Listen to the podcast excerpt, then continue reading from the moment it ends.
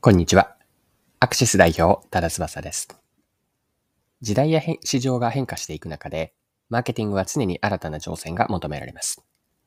今回はスペースインベーダーのゲームから学ぶ双方向性を取り入れたマーケティングの可能性を探ります。ぜひ一緒に学んでいきましょう。よかったら最後までぜひお願いします。はい。スペースインベーダーが今年2023年で誕生45周年を迎えました。1978年に台東が生み出し、世界的に大ヒット。日本でも空前のブームとなったアーケードゲームです。スペースインベーダーのヒットの要因、どこにあったんでしょうか ?IT メディアの記事に詳しく載っていて興味深かったので一部抜粋をしながら読んでいきますね。そんなスペースインベーダーがヒットした要因は何か？謎を紐解くキーワードが双方向性だ。当時、ゲームの主流は制限時間内に的を狙い、そのスコアを競う、いわば的当てゲームのようなものだった。プレイヤーが一方的に攻撃するというスタイルだ。これに対し、スペースインベーダーは、プレイヤー自身が攻撃するだけではなく、敵の宇宙人もプレイヤーを攻撃するという双方向システムを採用。敵からの攻撃を回避するとともに、敵をすべて撃墜するということを目的にしていた。対等によると、こうしたスタイルは当時としては斬新だったという。スキル上位者になるほど、1プレイのプレイ時間が長くなる仕組みだった点も中毒性があり、ファンを生むことにつながった。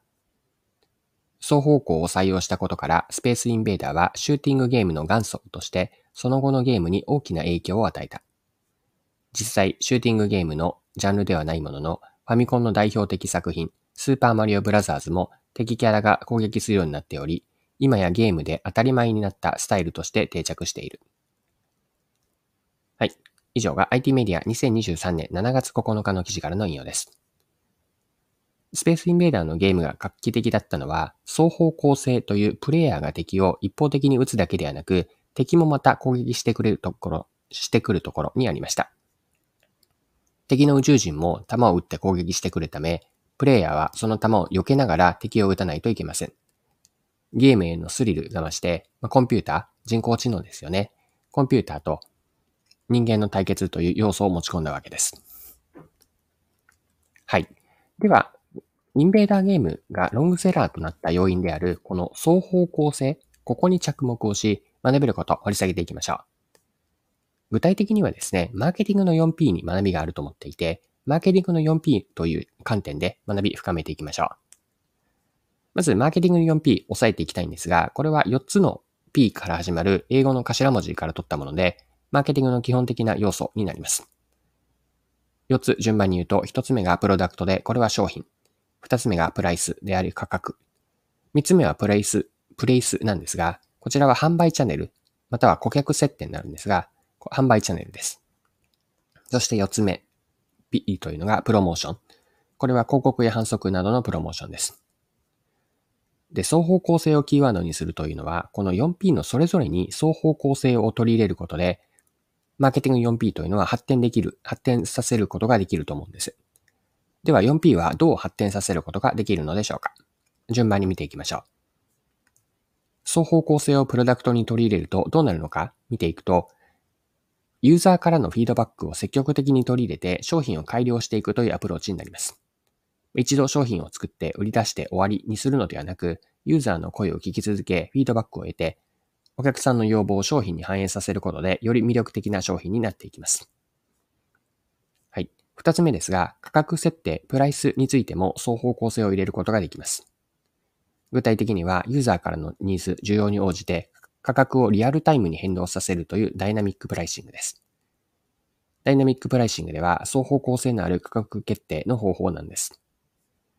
はい。三つ目の P ですね。販売チャンネルも双方向性求められるのかなと思っています。お店であったり、さらにはウェブサイトであったり、アプリというのは商品サービスを提供する場としての役割だけではありません。お客さんに商品を売ることに加えて、顧客接点においてはお客さんの行動であったり、まあ、声を集めるところ、そしてそのお客さんの情報からお客さんを理解するための場でもあるんです。まあ、こうした顧客接点での双方向性というのも重要でしょう。で、プロモーションですが、プロモーションにおいても双方向性大事だと思うんです。一方通行の情報提供、まあ、売り手から買い手への情報提供だけではなくて、お客さんとの対話であったり、その共感を生むコミュニケーションが求められます。ここでもお客さんからの声を聞いて、口コミによる SNS での拡散など、双方向性の要素が入ることで、影響力がより高まるプロモーションにつながります。はい。ここまでマーケティングの 4P を見てきたんですが、マーケティング 4P の視点をお客さんからの目線に切り替える、まあ、立場を切り替えると、4P というのは 4C というフレームに置き換えることができるんです。マーケティング 4C というのは、順番に 4P と対比しながら見ていくと、一つ目のプロダクトというのは、カスタマーバリューというお客さんにとっての価値になります。で、プライスというのは、お客さんにとってはコストの C。そして、三つ目の C というのはコンビニエンスになるんですが、利便性です。四つ目がコミュニケーションと。で順番にもう少し補足をすると、お客さんが得る価値がカスタマーバリューという一つ目の C です。で二つ目の C というのはコストと言ったんですが、お客さんがその価値に、価値の対価として、価値を得る対価として支払うコストというのが二つ目の C。三つ目のコンビニエンス。この利便性というのは、商品やサービスが身近で得られやすいというこう利便性を指していて、そして4つ目の C というのは、ブランドや商品についての情報を得たり、企業に伝える対話というコミュニケーションです。はい。で、ここでもう一度マーケティング 4P に戻すんですが、マーケティング 4P であるプロダクト、プライス、プレイス、プロモーション。これらの4つの要素において双方向性を入れることで、商品開発とか価格設定、顧客接点、コミュニケーションにおけるまで、お客さんとの対話が実現します。お客さんの声を反映させていくことで、売り手と買い手での競争、まあ、共に作るという字を書く競争ですが、売り手と買い手での競争からの価値が生まれるんです。